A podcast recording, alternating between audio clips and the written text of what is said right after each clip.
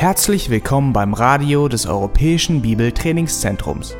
Unser Anliegen ist, dass der folgende Vortrag Sie zum Dienst für unseren Herrn Jesus Christus ermutigt. Die folgende Botschaft von Pastor John MacArthur ist für die deutschen Zuhörer von Dieter Borchmann adaptiert worden. Diese Botschaft wird mit der Genehmigung von Grace to You im EBDC Radio gesendet. Wir befassen uns zurzeit mit der Epistel des Judas. Dieser kurze Brief mit nur 25 Versen enthält doch so viele wichtige Wahrheiten. Leider steht Judas so oft im Schatten der Offenbarung, obwohl das gar nicht der Fall sein sollte. Das ist so wichtig. Es ist ein sehr, sehr wichtiges Buch, das uns warnt und auffordert, in einer Welt der Abtrünnigkeit und geistlicher Überläufer für die Wahrheit zu kämpfen. Und der Schlüssel dieser kurzen Epistel ist in Vers 3, wie ihr wisst, da heißt es, Geliebte, da ich allen Fleiß anwandte, euch über unser gemeinsames Heil zu schreiben, war ich genötigt, euch zu schreiben und zu ermahnen, für den ein für alle Mal den heiligen überlieferten Glauben zu kämpfen. Und das wisst ihr, das ist nach der Elberfelder, weil die Schlachter 2000 da ein bisschen eigenwillig ist. Judas, der Halbbruder unseres Herrn Jesus Christus und Bruder des Jakobus, einem weiteren Halbbruder unseres Herrn, schrieb diese Epistel, nachdem er, wie er gesagt, ein ursprünglich was anderes vorhatte und seine Pläne änderte. Und er appelliert an uns, ernsthaft für diesen christlichen Glauben, die Wahrheit zu kämpfen. Das ist der Glaube, der den Heiligen ein für alle Mal überliefert wurde. Das ist durch sein Wort. Und das ist ein Schlachtruf an uns für den Kampf um die Wahrheit. Überall auf dieser Welt wird die Wahrheit von Menschen angegriffen, die sie hassen, die sie unterwandern oder angreifen möchten. Dabei kommen die verheerendsten Angriffe auf die Wahrheit jedoch nicht von denen, die außerhalb sind, sondern von denen, die vorgeben, sie zu lieben und sie zu glauben. Verheerendsten Angriffe kommen von jenen, die sagen, sie glauben der Wahrheit, dass sie an ihr hängen, während sie in Wirklichkeit die Wahrheit angreifen. Wir erleben diese Angriffe heute nicht selten aus Reihen der Kirche, die heute fast überall eine abtrünnige Form des Christentums ist, ohne Gott, ohne Christus und ohne Wahrheit, ohne Leben, die Kirche hat sich selbst zur Quelle der Wahrheit ernannt und greift aggressiv alle an, die in Wirklichkeit für die Wahrheit einstehen. Wahrheit gegen Menschen zu verteidigen, die sie von innen angreifen, ist sehr, sehr schwierig. Die Wahrheit gegen diejenigen zu verteidigen, die behaupten, die wahren Lehrer von Gottes Wahrheit zu sein, erfordert deshalb auch ein ausgeprägtes kritisches Urteilsvermögen. Es erfordert Standhaftigkeit, Entschlossenheit und Ausdauer. Das sind alles Dinge, die im zeitgenössischen Christentum nicht wirklich im großen Ausmaß vorhanden sind. Wir sind heutzutage nicht gut darin, die Wahrheit zu beschützen. Am Ende von 1. Timotheus erinnert Paulus Timotheus in Kapitel 6, Vers 20 folgendes. Er sagt, bewahre das anvertraute Gut. Du musst es bewahren, Timotheus. In 2. Timotheus 1, Vers 14 lesen wir, dieses edle, anvertraute Gut bewahre durch den Heiligen Geist, der in uns wohnt.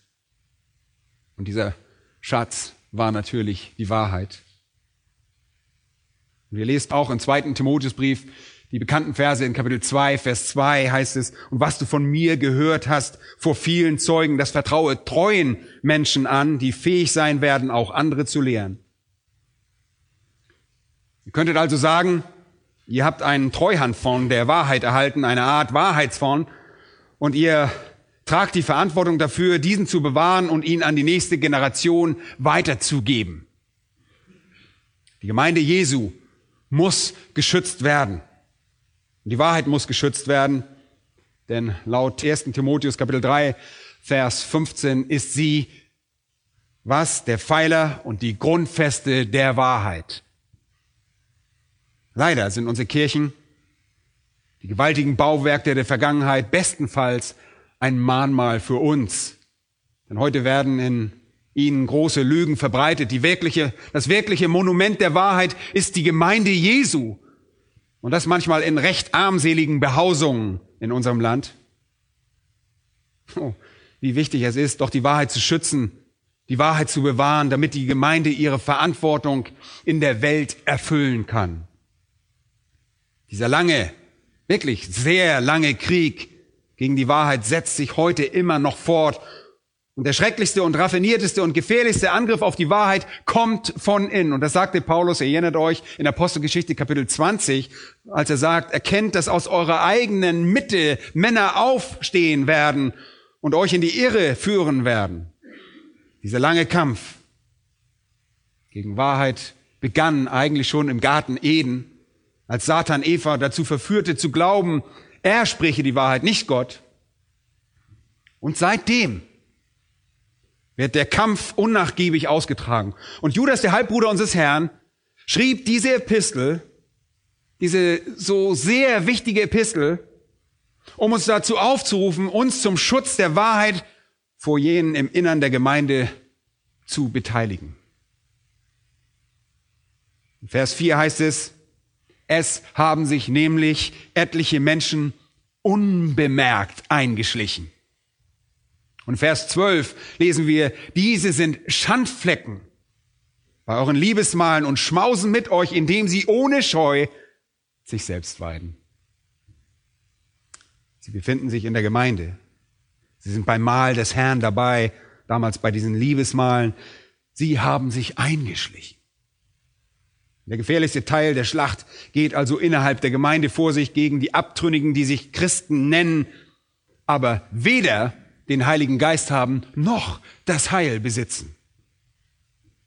Judas schreibt also, um uns bei diesem Kampf zu helfen, und er stellt uns in dem vor uns liegenden Text diese Abtrünnigen vor. Wir befassen uns immer noch mit Versen drei und vier und wir werden uns ein wenig mit den nachfolgenden Versen befassen. Aber ich möchte da weitermachen, wo wir letztes Mal aufgehört haben. Lass uns zu Vers 4 zurückkehren. Denn dort werden die Abtrünnigen von drei Seiten uns vorgestellt. Erstens wird uns dort ihre Anwesenheit gezeigt, die Anwesenheit der Abtrünnigen. Zweitens die Prophezeiung über sie. Drittens die Darstellung beziehungsweise die Beschreibung der Abtrünnigen. Und dennoch in Vers 5 kommen wir auch noch drauf, das Verderben der Abtrünnigen. Und diese Beschreibung ist nicht nur einzigartig für Judas, sie ist nicht nur historisch, sie gehört nicht nur zu jener Zeit, sie ist eine Beschreibung, die auch für uns heutzutage sehr, sehr hilfreich ist. Lasst uns mit der Anwesenheit der Abtrünnigen beginnen. In Vers 4. Es haben sich nämlich etliche Menschen unbemerkt eingeschlichen. Und das griechische Wort hier wird im Neuen Testament nur an dieser Stelle verwendet. Es ist eines dieser Worte, die nirgendwo sonst erscheinen. Und es beinhaltet die Vorstellung, sich heimlich einzuschleichen. Ich glaube, die Elberfelder übersetzt das auch so. Außerhalb der Bibel wird es in einigen weltlichen griechischen Texten verwendet, um die durchtriebene Gerissenheit eines Anwaltes zu beschreiben, der sich in die Gedanken einer Jury oder eines Richters einschleicht, um ihr klares Denken zu beeinträchtigen. Interessanterweise wird es auch für einen Verbrecher im Exil verwendet, der sich nach einer gewissen Zeit tarnt und sich wieder in das Land einschleicht, aus dem er verbannt worden war. Es bedeutet im Wesentlichen sich heimlich mit böser Absicht einzuschleichen. Und das ist es, womit wir uns auseinandersetzen müssen. In 2. Petrus Kapitel 2 heißt es, es gab aber auch falsche Propheten unter dem Volk, wie auch unter euch falsche Lehrer sein werden. Und hört mal gut zu, die heimlich verderbliche Sekten einführen, in denen sie sogar den Herrn, der sie erkauft hat, verleugnen. Und sie werden ein schnelles Verderben über sich selbst bringen und viele werden ihren verderblichen Wegen nachfolgen. Und um ihretwillen wird der Weg der Wahrheit verlästert werden. Da sehen wir wieder die Heimlichkeit. Das ist so traurig. Das ist so traurig. Oh, es gibt viele falsche Lehrer außerhalb der Gemeinde, die kein Geheimnis daraus machen, dass sie die Gemeinde angreifen und das Christentum hassen. Sie lehren Betrug und äh, Lug. Sie sind recht einfach zu erkennen, weil sie nicht behaupten, zur Gemeinde zu gehören. Aber diejenigen, die weitaus gefährlicher sind, sind diejenigen, die so tun, als ob. Sie schleichen sich unbemerkt ein.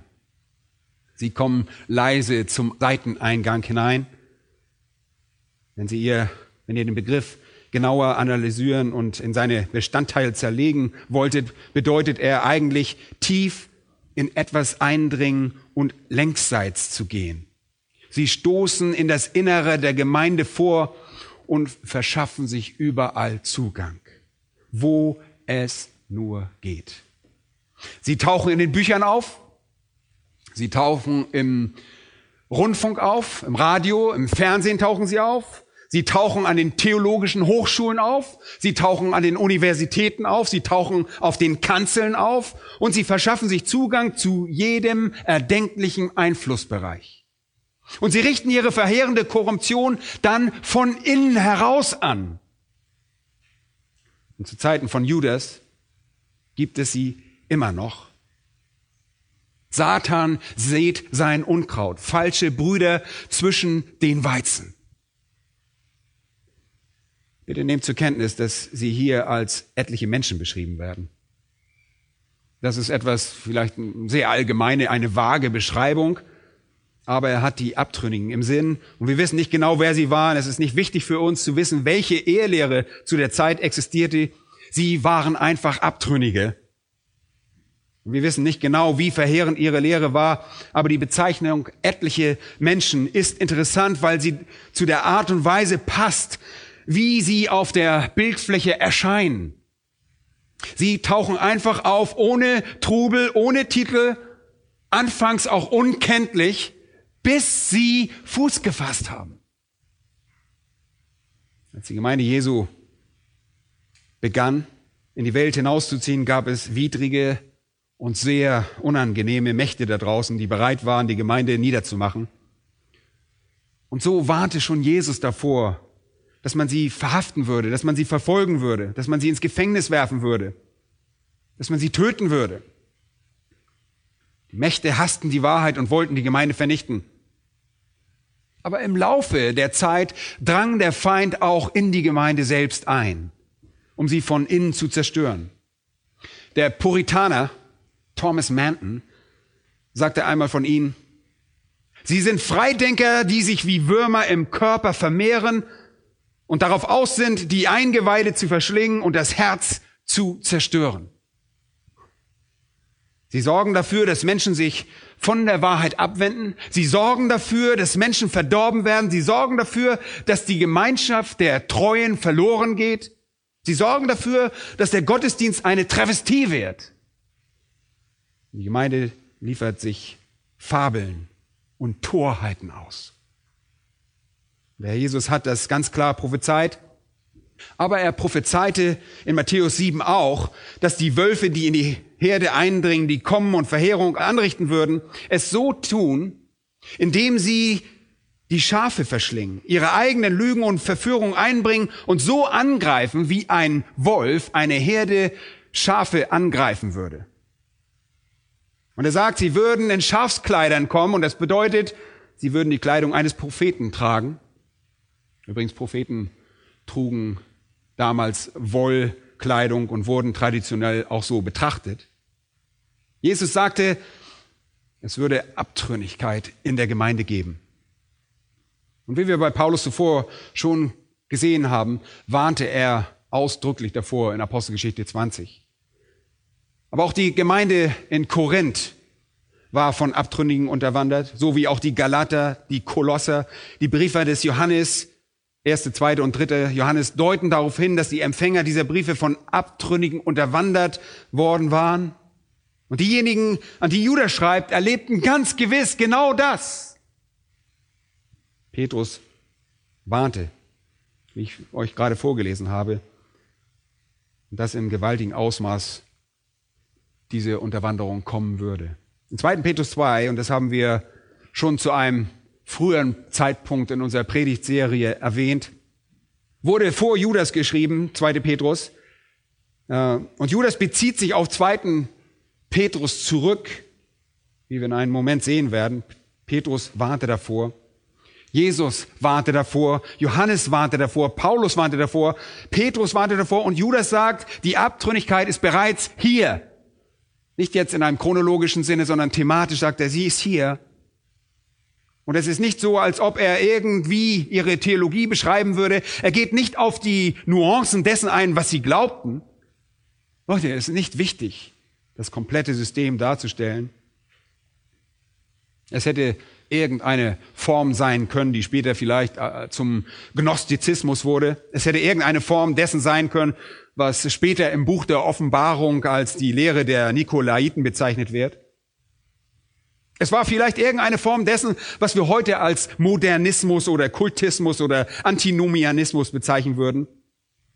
Auf gesetzlose Weise zu leben oder die Person Jesu Christi zu verleugnen. Wir wissen nur, dass es gewisse Personen waren. Und diese Personen müssen nicht weiter definiert werden. Wichtig ist nicht, was sie lehren, sondern was sie angreifen. Und zwar die Wahrheit. Judas mag gewusst haben, wer sie waren und wo sie sich aufhielten. Und er mag auch gewusst haben, was sie lehrten, aber er sagt das nicht, sondern er gibt uns lediglich ein paar sehr brauchbare Hinweise dafür, dass wir sie identifizieren und das ist eine, eine gewisse Weise, die universell ist und auf die wir gleich eingehen werden. Das ist also die erste Sache, die wir über Abtrünnigkeit verstehen müssen. Abtrünnige dringen ein. Sie schleichen sich ein und kommen in die Gemeinde und richten dann von innen heraus großen Schaden an. Die Gemeinde wird sie immer in ihrer Mitte haben. Es wird nie ein von unserem Herrn gesätes Feld geben, auf dem der Teufel nicht nachträglich auch seine Samen aussehen wird. Es wird immer Unkraut geben. Weil es Abtrünnigkeit gibt und sie das Leben der Gemeinde durchdrungen hat, findet der Kampf im Inneren statt. Ich weiß, das zu sagen macht uns nicht immer sehr beliebt. Jeder will sagen, hey, warum entspannst du dich nicht einfach mal? Hey, take it easy. Warum schaltest du nicht einfach mal einen Gang runter? Wir alle glauben an Jesus. Das ist doch toll. Leider tun wir das nicht. Leider tun wir das nicht. Wir müssen für den wahren Glauben kämpfen, der den Heiligen ein für alle Mal überliefert worden ist. Und so wird die Anwesenheit der Abtrünnigen in Vers 4 angezeigt. Zweitens ist da die Prophezeiung über diese Abtrünnigen damit wir sie in dem richtigen Licht sehen. Diese Personen haben sich unbemerkt eingeschlichen und dann heißt es über sie, die schon längst zu diesem Gericht aufgeschrieben worden sind. Das ist eine sehr interessante Aussage. Sofort nachdem er die Abtrünnigen identifiziert hat, sagt Judas, dass ihr Ende bereits vorher vorausgesagt worden ist. Sehr interessant. Sie sind schon vor langer Zeit für dieses Gericht bestimmt worden. Und das bedeutet, ihr Gericht war proge grammenoi vorprogrammiert. Es war im Voraus aufgeschrieben worden, vorherbestimmt worden. Und das bedeutet, Gott hat sie für nichts anderes als Gericht und Verurteilung bestimmt. Und es ist nicht nötig und wir brauchen uns nicht versuchen, in einem Versuch, sie zu retten. Sie sind sehr gefährlich. Sie sind Kinder der Zerstörung, Söhne des Zorns, die für das Gericht bestimmt sind. Ihr Ende wurde bereits vor langer Zeit bestimmt, sagt er. Und vor sehr langer Zeit wurden die Abtrünnigen über dieses ihr Ende gewarnt. Geht mal zu Vers 14 hinunter. Dort sehen wir Henoch in der siebten Generation nach Adam. Und er weissagte über die Abtrünnigen. Das geht also sehr, sehr weit zurück. Und er sagte, siehe, der Herr ist gekommen mit seinen heiligen Zehntausenden, um Gericht zu halten über alle und alle Gottlosen unter ihnen zu bestrafen, wegen all ihrer gottlosen Taten, womit sie sich vergangen haben, und wegen all der harten Worte, die gottlose Sünder gegen ihn geredet haben. Und er beschreibt deutlich ihren Zustand. Sie sind gottlos und sie sind zum Gericht verurteilt und zwar schon seit langem, sogar sieben Generationen nach Adam. Henoch verkündete seine Prophezeiung. Wir gehen auf diese äh, spezifische Prophezeiung noch genauer ein, wenn wir bei Vers 14 angekommen sind. Das Ganze ist nichts Neues. Leute, das geht bis auf die Zeit der Patriarchen zurück, als entschieden wurde, wie das Ende dieser Leute aussehen wird. Wenn wir also Stellung gegen sie beziehen, schließen wir uns nur dem Gericht an, das bereits in der Vergangenheit für sie aufgeschrieben wurde. Übrigens, nur als eine kleine technische Anmerkung, das Partizip hier, äh, die schon längst zu diesem Gericht aufgeschrieben worden sind, steht im Perfekt. Und das bedeutet, es geschah in der Vergangenheit und die Auswirkung dieses Ereignisses dauert in die Gegenwart an. Judas sagt, das Wort bezüglich ihres Schicksals wurde in der Vergangenheit gesprochen bzw. aufgeschrieben und ist auch heute noch voller Autorität und wird noch. Ihre Verdammnis wurde vor langer Zeit vorhergesagt, von der Zeit Henochs bis zu Petrus der darüber schrieb. Jesus sprach darüber und hier auch Judas. Abtrünnigkeit wurde immer verdammt. Sie wurde schon immer verdammt. Übrigens eine gute Übersetzung dafür wäre auch diejenigen, die bereits für dieses Gericht bestimmt waren. Aber hört noch einmal auf das, was Petrus sagt.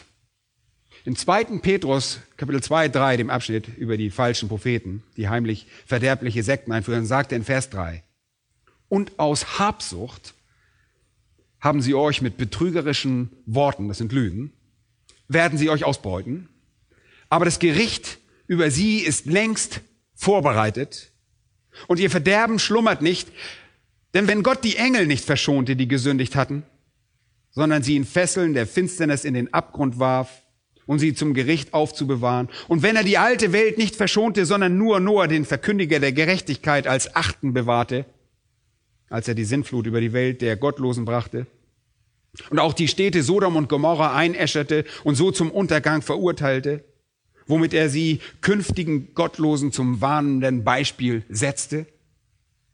Wenn Gott all das denjenigen antat, die sich von der Wahrheit abwandten, dann könnt ihr sicher sein, dass er seine Worte auch an die übrigen Abtrünnigen während der ganzen Menschheitsgeschichte einhalten wird. Er wird es tun. Und das Gericht ist längst vorbereitet. Und ihr Verderben schlummert nicht. Ihr Gericht, und die Sprache impliziert wirklich, dass das Gericht jetzt bevorsteht, das Verderben wartet auf sie und schlummert nicht. Das Urteil wurde bereits vor langer Zeit gefällt. Und das ist interessant. Jesaja schrieb über die Verdammnis der Abtrünnigen in Jesaja 8, in Jesaja 9 und auch Kapitel 47. Jeremia schrieb über die Verdammnis der Abtrünnigen in Jeremia 5, die Verse 13 und 14 und auch in den Versen 30 und 31. Und auch Hosea, Kapitel 9, 7 bis 9, Zephania 3, 1 bis 8, sprachen die Propheten über dieses Gericht. Judas sagt also zu uns, Schaut, erhebt euch und kämpft für den Glauben gegen jene Abtrünnigen, die sich in der Gemeinde befinden und sich Christen nennen und zögert nicht, zögert nicht, sie anzugreifen, weil sie bereits zum Gericht bestimmt wurden. Mit anderen Worten, wenn ihr sie angreift, tut ihr das Werk Gottes. Wenn ihr sie angreift, tut ihr das Werk Gottes. Ihr tut damit das Werk Gottes. Ihr könnt also mit harten Bandagen kämpfen. Ihr braucht euch nicht zurückzuhalten. Sie sind bereits zum Gericht bestimmt.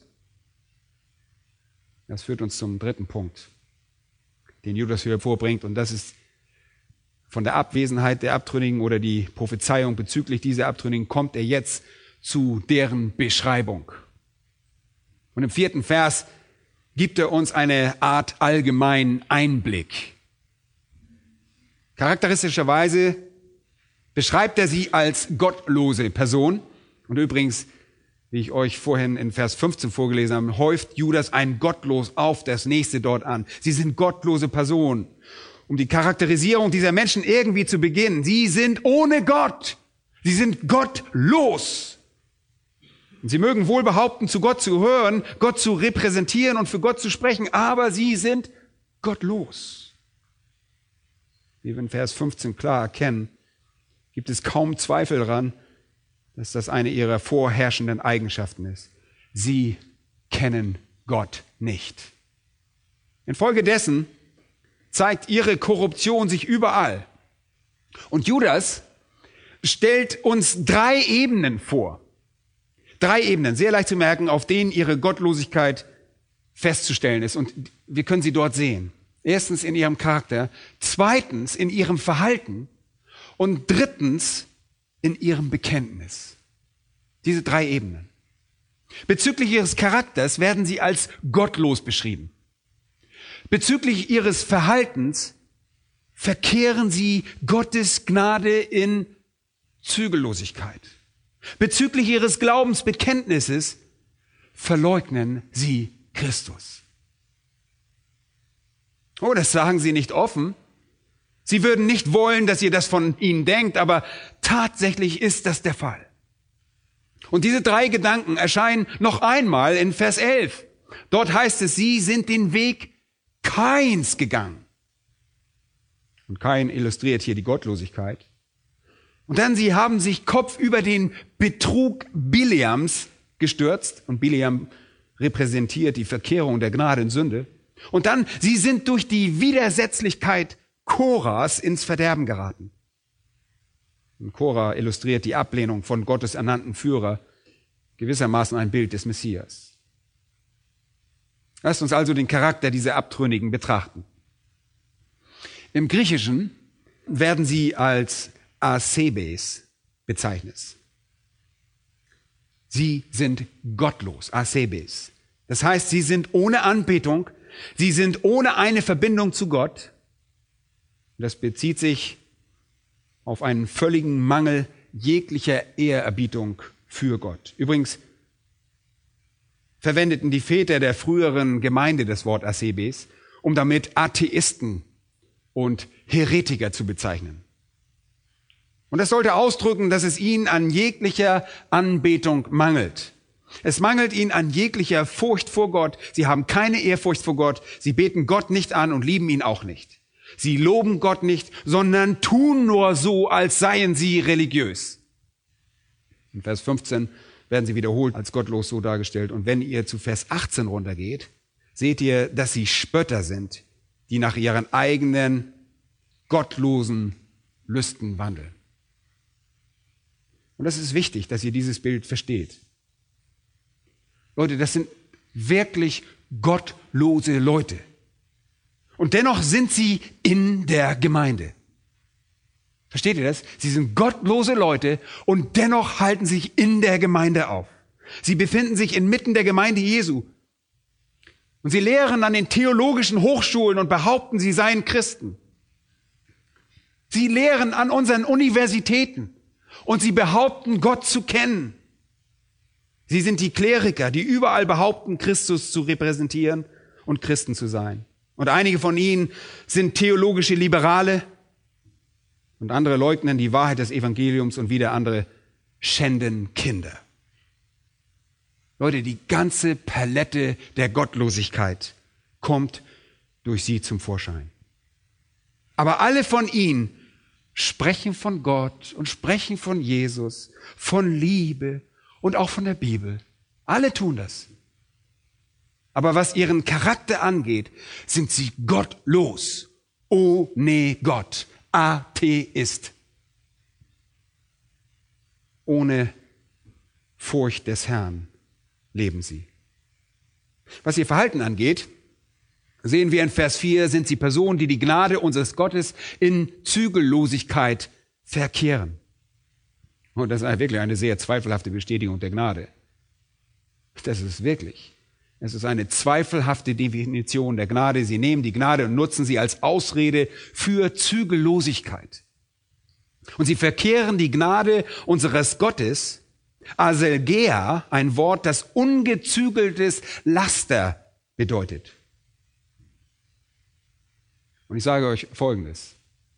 Falsche Geistlichkeit kann das Fleisch nicht zügeln. Ich sage es nochmal. Falsche Geistlichkeit kann das Fleisch nicht zügeln. Und deshalb werden diese Leute, die behaupten, Repräsentanten Jesu zu sein, während sie in Wirklichkeit gottlos sind, dies durch die Korruption ihres Lebens auch zeigen. Deshalb sind sie die Schlimmsten. In Galater 5,19 schreibt Paulus, offenkundig sind die Werke des Fleisches, als da sind Unzucht, Unreinigkeit. Und hier kommt dasselbe Wort noch einmal, Aselgea, Ausschweifung. Leute, bei einem nicht erlösten Menschen habt ihr nur was? Ihr habt nur das Fleisch. Ihr habt nur das Fleisch. Bei einer gottlosen Person, einer Person frei von Gott, ohne Gott, habt ihr lediglich das von Satan angestachelte Fleisch. Das von der Welt angeregte Fleisch und solche Personen zeichnen sich durch Unzucht, Unreinheit und Ausschweifung aus. Leute, deshalb überrascht es überhaupt nicht, dass Tausende von katholischen Priestern, weitaus mehr als die Zahlen, die uns berichtet wurden, das sind bereits Tausende, das überrascht überhaupt nicht, dass sie in ihrem Verhalten fürchterlichen, unmoralischen Handlungen an den Tag legen. Das ist keine Überraschung. Sie sind wirklich die klassische Illustration für Menschen, die völlig ohne Gott sind. Mit allen Mitteln versuchen, einen Betrug aufrechtzuerhalten, als ob sie Gott wahrhaftig repräsentieren, während sie Opfer ihres Fleisches sind. Libertinismus, Antinomianismus und immer irgendeine Verkehrung, Verdrehung der Gnade, weil Gott barmherzig ist und sie denken, sie könnten das bis zum Äußersten ausreizen.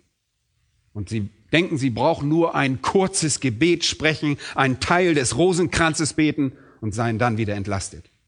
Was für eine schreckliche Lüge das ist.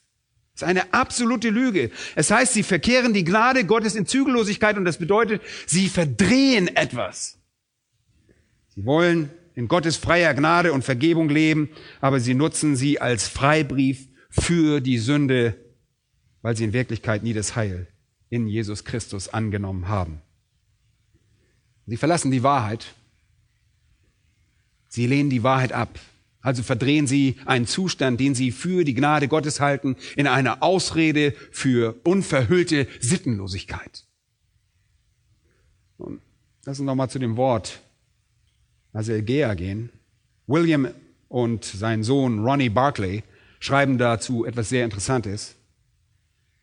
Zitat, das entsprechende Adjektiv dazu lautet Aselges. Die meisten Menschen versuchen, ihre Sünde zu verbergen. Sie haben genug Respekt vor dem allgemeinen Anstand, weil sie zumindest nicht ertappt oder bloßgestellt werden wollen. Aber diejenigen, die als Aselges beschrieben werden, sind Menschen, die Ehre, Anstand und Scham so sehr verloren haben, dass es ihnen egal ist, wer sie in ihrer Sünde oder ihrer Sittenlosigkeit sieht.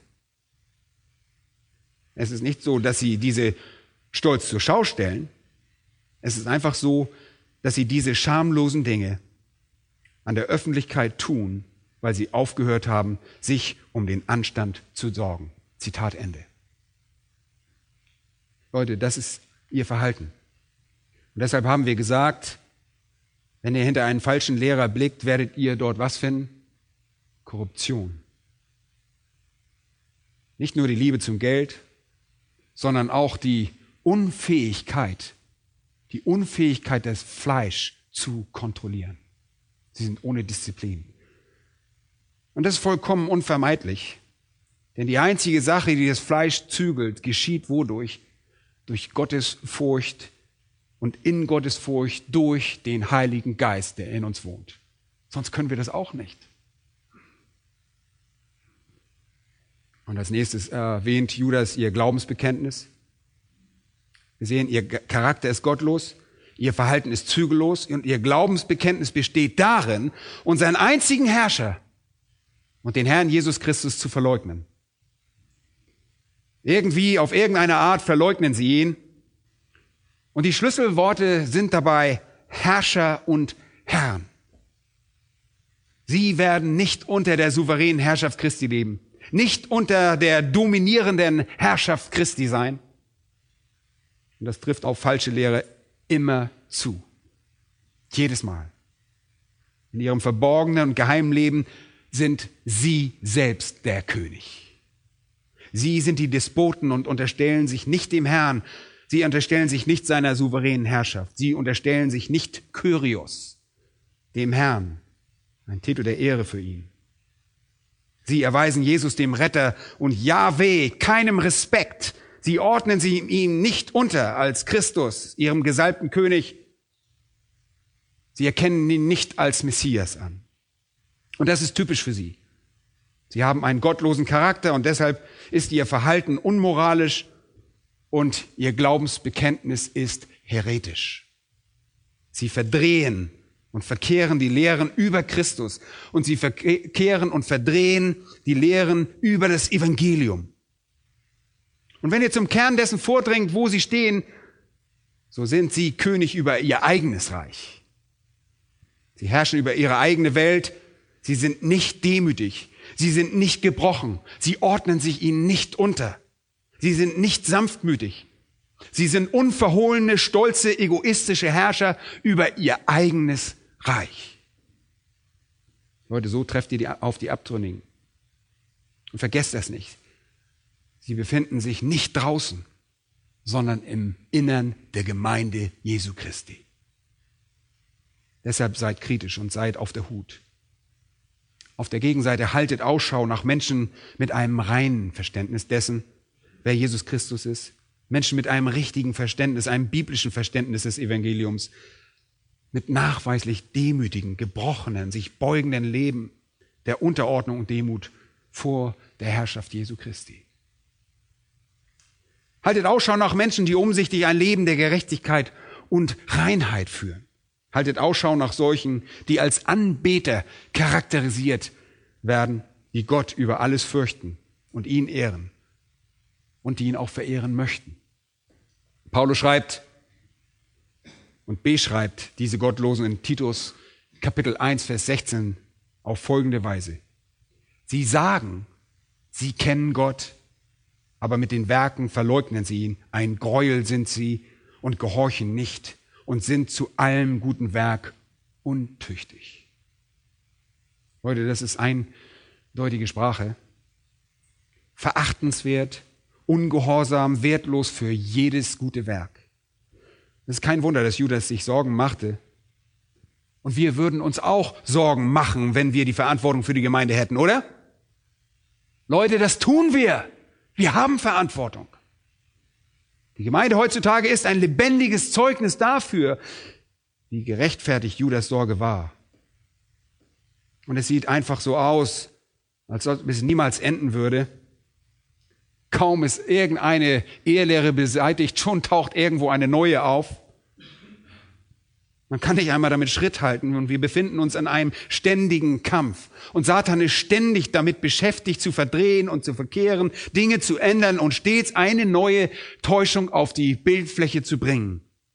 Deshalb müsst ihr auch lernen, kritisch zu sein.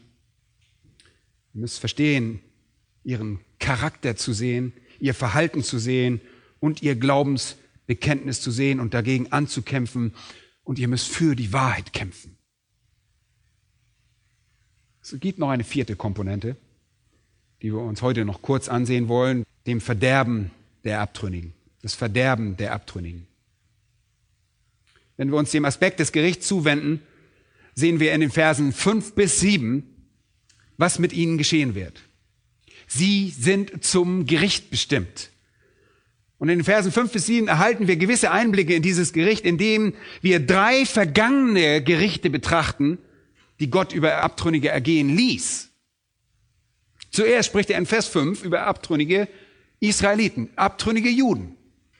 Dann in Vers 6 über abtrünnige Engel und dann in Vers 7 über abtrünnige Heiden. Und diese drei Gruppen erzählen von Gottes Zorn oder geben Gottes Zorn wieder, erzählen ihn nach über vergangene Abtrünnigkeit. Übrigens, dieser Abschnitt ähnelt in gewisser Weise dem, den ich euch aus, aus 2. Petrus Kapitel 2, 4 bis 8 vorgelesen habe, in dem Gottes Gericht über Engel erwähnt wird, über die Menschen, die zur Zeit der Sintflut lebten und auch über Sodom und Gomorra. Und Judas verwendet hier zwei von denen. Er spricht über die Engel und die Menschen von Sodom und Gomorra und er spricht über die Juden statt die Menschen zur Zeit der Sinnflut. Aber hier haben wir drei Illustrationen als Beispiele für Gottes Gericht über Abtrünnigkeit. Wir kennen diese Geschichten gut. Und auch die Leser von Judas kannten die Geschichten ganz offensichtlich, weil sie das Alte Testament kannten. Erstens, in Vers 5 heißt es, ich will euch aber daran erinnern, obgleich ihr dies ja schon wisst, dass der Herr, nachdem er das Volk aus dem Land Ägypten errettet hatte, das zweite Mal diejenigen vertilgte, die nicht glaubten. Und dann in Vers 6, und dass er die Engel, die ihren Herrschaftsbereich nicht bewahrten, sondern ihre eigene Behausung verließen, für das Gericht des großen Tages mit ewigen Fesseln unter der Finsternis bewahrt hat. Wie Sodom und Gomorra und die umliegenden Städte, die in gleicher Weise wie diese die Unzucht bis zum Äußersten trieben und anderem Fleisch nachging, nun als warnendes Beispiel dastehen, indem sie die Strafe eines ewigen Feuers zu erleiden haben. Und da seht ihr sie, drei Illustrationen. Die erste Illustration wollen wir betrachten, um die endgültige Zerstörung der Abtrünnigen zu sehen. Die Illustration der Kinder Gottes in Vers 5 heißt es, ich möchte euch aber daran erinnern, obgleich ihr dies ja schon wisst. Ja, ihr wisst es bereits, sagt er, ich erinnere euch nur daran, ihr wisst es, ihr habt dies gewiss durch frühere apostolische Lehre gelernt, aber auch weil das eine sehr grundlegende Angelegenheit im Alten Testament war, möchte ich euch erinnern, die Geschichte Israels in der Wüste war die Geschichte, die von den Geschichten am häufigsten unter den Juden erzählt worden war und deshalb wussten sie das. Warum wurde sie erzählt? Weil sie Gottes erlösende Liebe illustriert. Die großartigste Geschichte des ganzen Alten Testaments war die Geschichte, als Israel aus Ägypten erlöst wurde. Und das Passafest war dabei ein Symbol, eine Feier und ein Gedenken dieser Erlösung. Jedes Jahr am Passafest wurden sie an diesen großen Exodus erinnert, an diese wunderbare Erlösung. Und deshalb sagt er, ich möchte euch aber daran erinnern obgleich ihr das hier schon wisst. Mit anderen Worten ist es euch in eurem Gedächtnis schon abgespeichert, dass der Herr, nachdem er ein Volk aus Ägypten gerettet hatte, anschließend jene vernichtete, die nicht glaubten.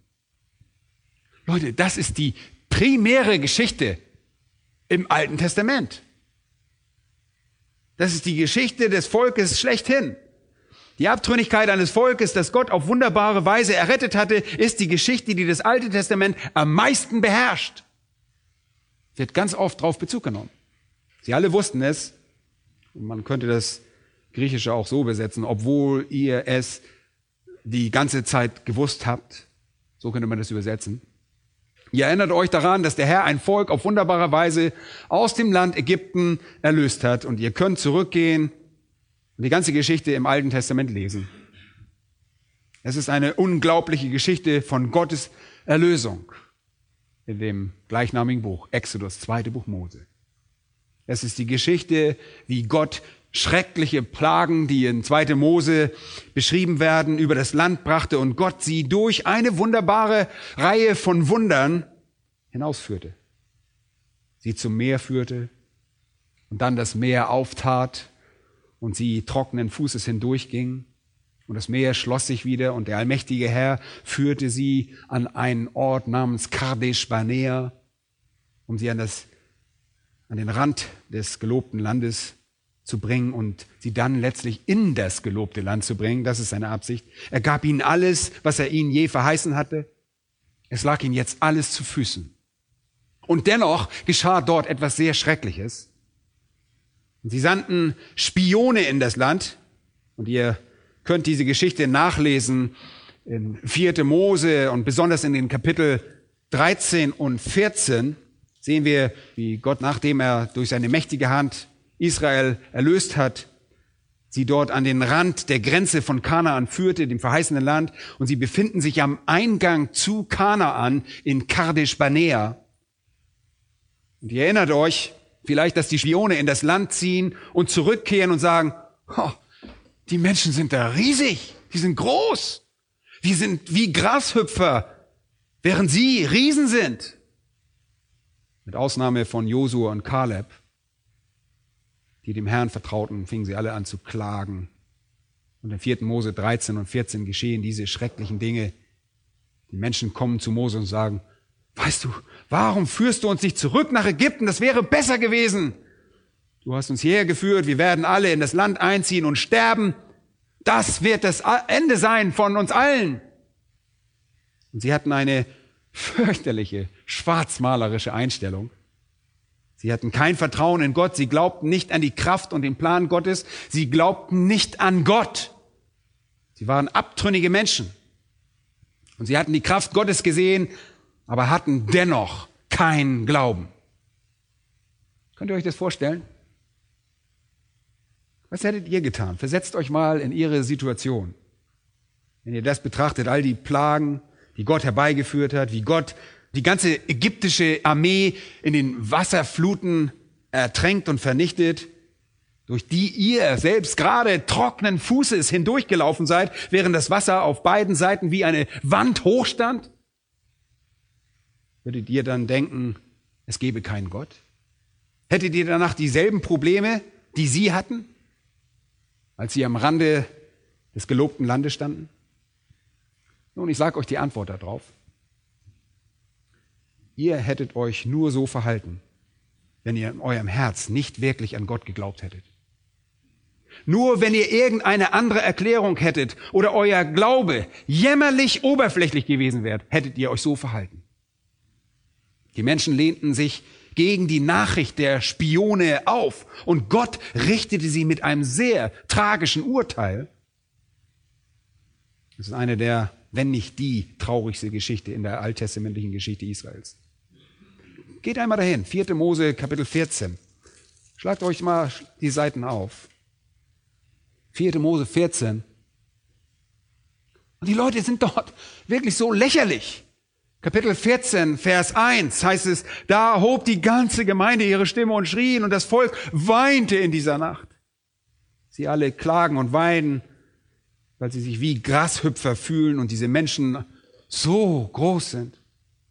Und alle Kinder Israels murrten gegen Mose und Aaron und die ganze Gemeinde sprach zu ihm, ach, dass wir doch im Land Ägypten gestorben wären oder noch besser in dieser Wüste sterben würden. Und warum führt uns der Herr in dieses Land, dass wir durch das Schwert fallen, dass unsere Frauen und unseren Kindern zum Raub werden? Ist es nicht besser für uns, wenn wir wieder nach Ägypten zurückkehren? Führe uns zurück. Lass uns einen eigenen Anführer nennen und dann nach Ägypten zurückkehren. Leute, das ist wirklich armselig. Und Vers 20 reagiert Gott darauf. Der Herr sagte, ich habe vergeben nach deinem Wort. Was war geschehen? Mose leistete Fürbitte für sie und Gott entgegnete, okay, okay, aber ich sage dir, diese Leute haben mich wirklich versucht. Vers 22.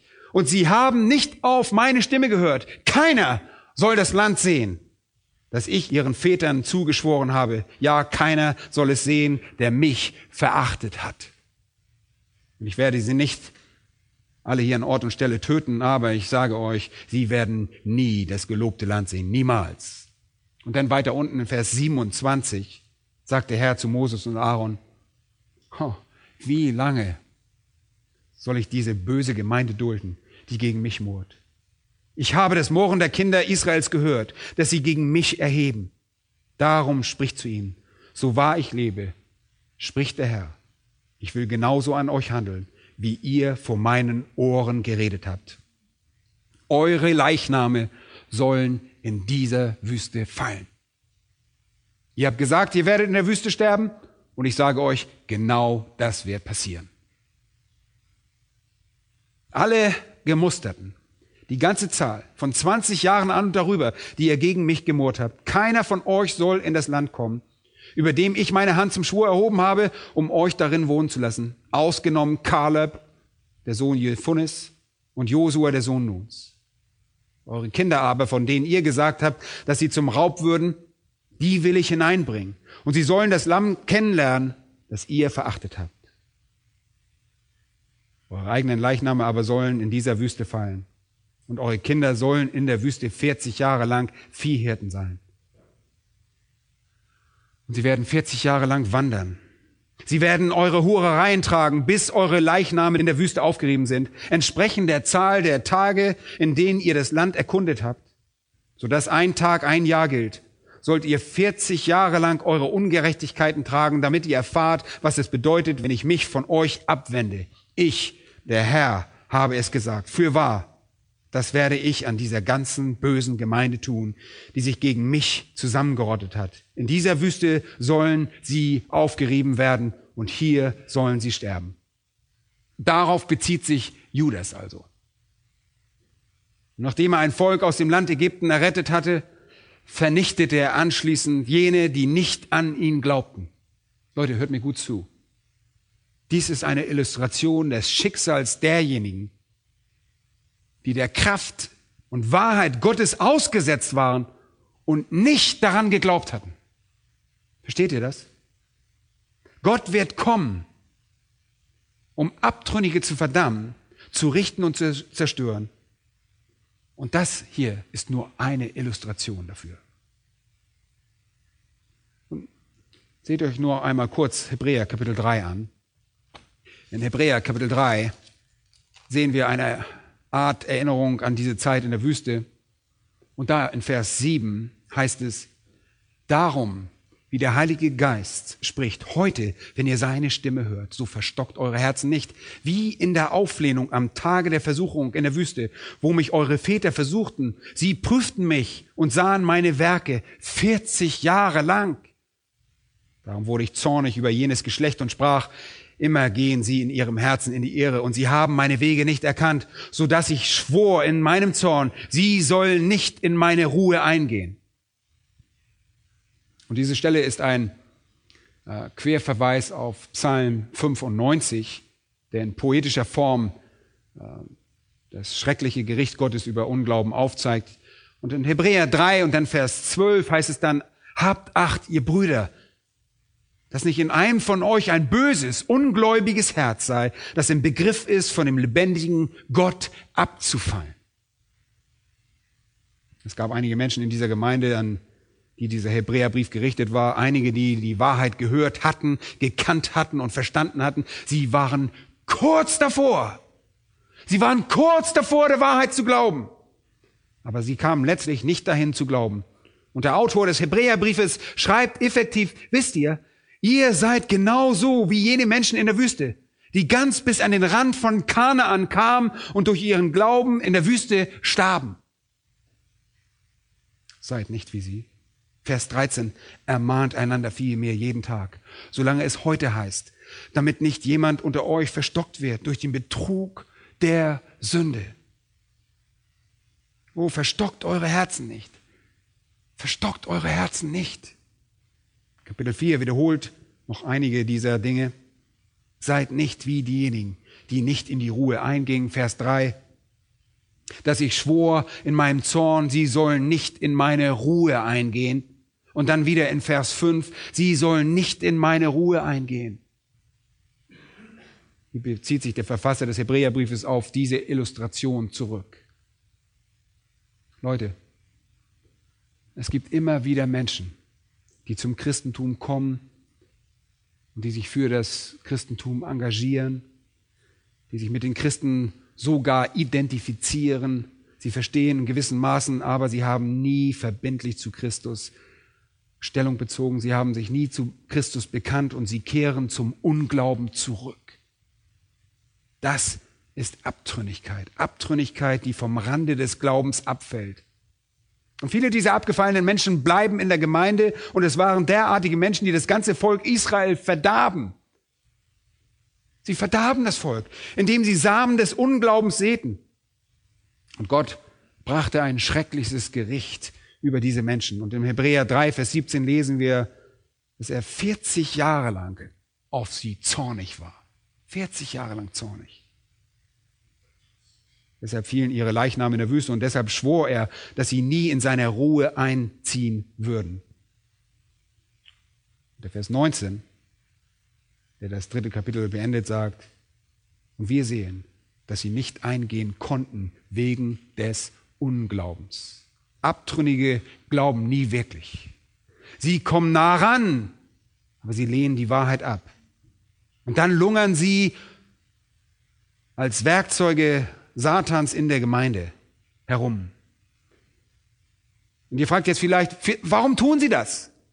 Nun erstens, weil sie Satans Kontrolle unterstehen und zweitens, weil sie darin einen Weg zu Geld und Macht sehen. Sie werden wie alle falschen Propheten getrieben von dem schändlichen Gewinn, so sagt Petrus einmal in 1. Petrus Kapitel 5. Drückt er das so aus. Judas warnt die Abtrünnigen hier. Wenn ihr dem Evangelium ausgesetzt worden seid, habt ihr große Privilegien. Wenn ihr ganz bis an den Rand der durch Errettung herbeigeführten Ruhe Gottes gekommen seid, wenn ihr in den Genuss gekommen seid, die Wahrheit zu kennen, dann ist es eine große Gunst. Denn die meisten Menschen auf der Welt, in der Geschichte der Menschheit, haben die Wahrheit nie gekannt. Die Wahrheit des Evangeliums haben sie nie gehört. Wenn ihr zu dieser Erkenntnis gekommen seid und diese Wahrheit gehört habt und sie euch bestätigt wurde und ihr dann abfallt, dann befindet ihr euch wirklich in einem fatalen Zustand. Sehr fatal. Weiter hinten im Hebräerbrief lesen wir in diesem Fall, dass ihr das Blut des Bundes mit Füßen getreten und es für gemein geachtet habt, sodass euch die schlimmste Hölle erwartet. So heißt es dort. Warum kommen Menschen bis an den Rand und fallen dann ab? Nun, manchmal, weil sie Verfolgung erleben. Das ist wie der Same, der auf den Boden fiel, erinnert ihr euch? Als die Sonne kam und Bedrängnis kam, starb der Samen. Manchmal ist es der Einfluss der falschen Lehrer, durch die sie äh, weggesogen werden. Andere Male ist es Versuchung, die Verführung des Reichtums und die Liebe zu weltlichen Dingen, Weltlichkeit.